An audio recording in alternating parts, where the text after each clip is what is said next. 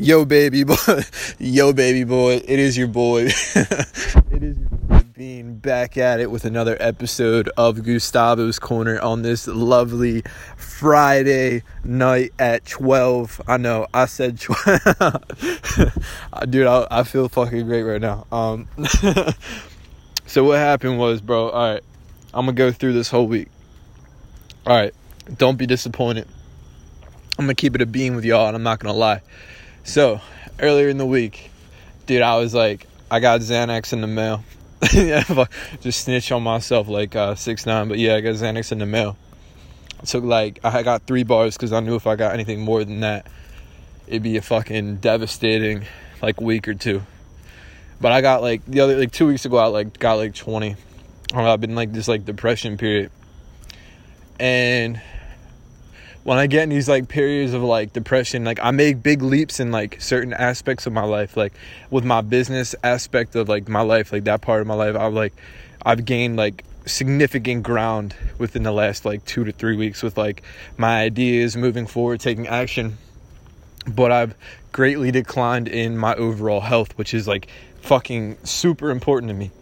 My anxiety, my depression, this is something that needs to be taken care of on a day-to-day basis and if not this is like what happens with me looking to an outside source like fucking Xanax or alcohol or anything I can get my hands on that is the outcome. So like from now on dude I have to take my dieting seriously.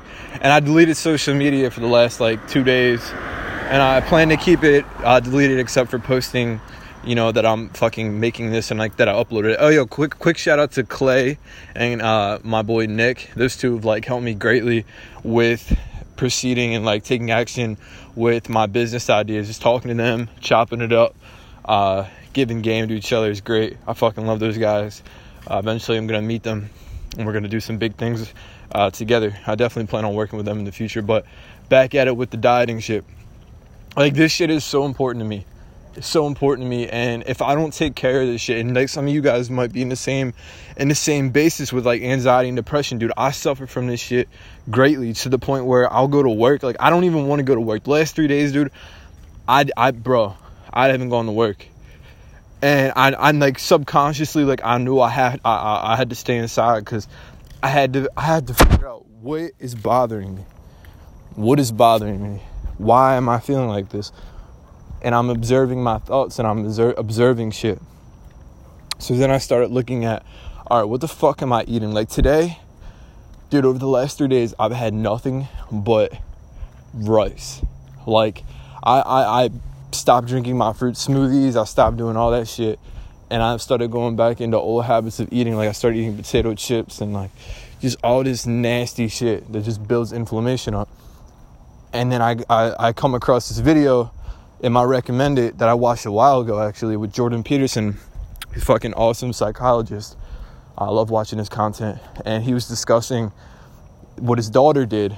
And his daughter had like all these horrible issues with inflammation. If you guys want to know and you and you want, you're wondering what I'm talking about, uh, Snapchat me. And if I don't answer for like a week or two, it's because I'm taking a break. But when I come back, I'm gonna link you the video.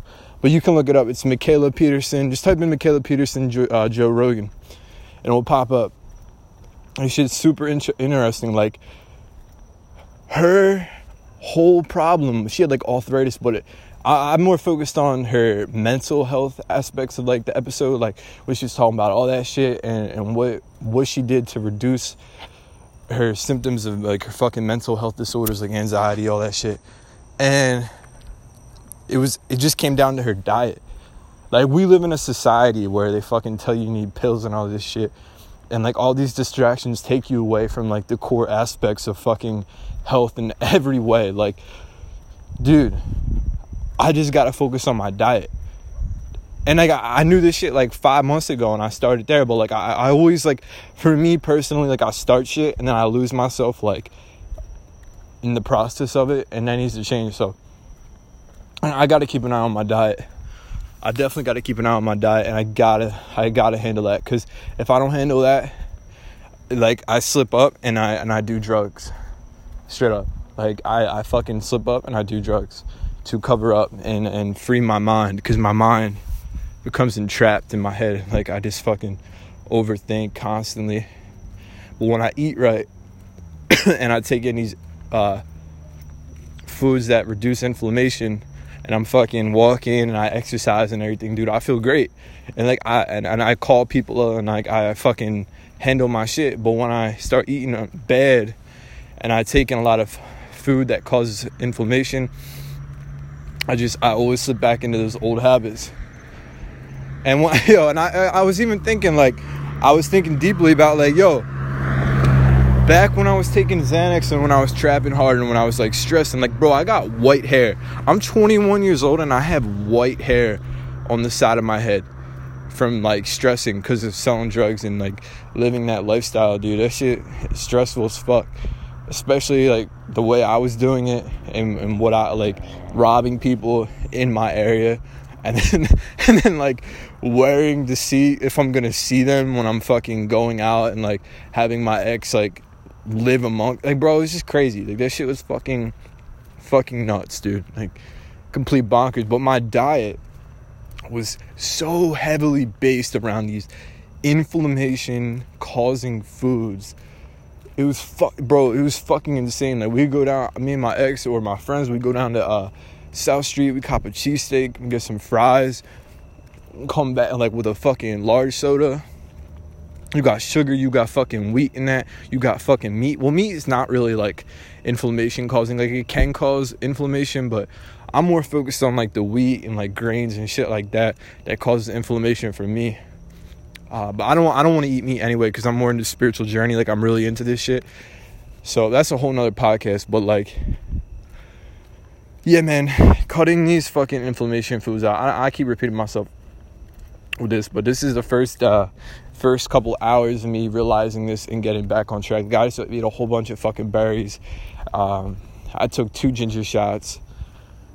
All this shit, and I'm like, I let it all process in my body, and I went on this walk, and I just had like the most euphoric feeling because like I'm back on track, and I feel it, and like I ha- I just had to make this. I made a couple podcasts over the last like day or two, and when I was on Zans, I made it, but I'm not uploading that shit, bro. That's not that's not content that I want to promote. I don't mind calling myself out when I fuck up because that keeps me on track because I'm being real. Like, as soon as I start lying to myself, yo, I already did that shit in the past, bro. I did that shit heavily.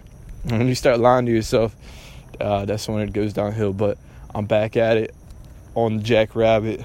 Uh, I'm excited. So I'm gonna keep you guys up to date, but I'm taking a break off social media so I can figure some more shit out. I'm gonna just take uh, shrooms I have two two grams uh, bagged out, so I have two separate occasions I can take shrooms. I'm going to be taking at least one serving uh, sometime this week.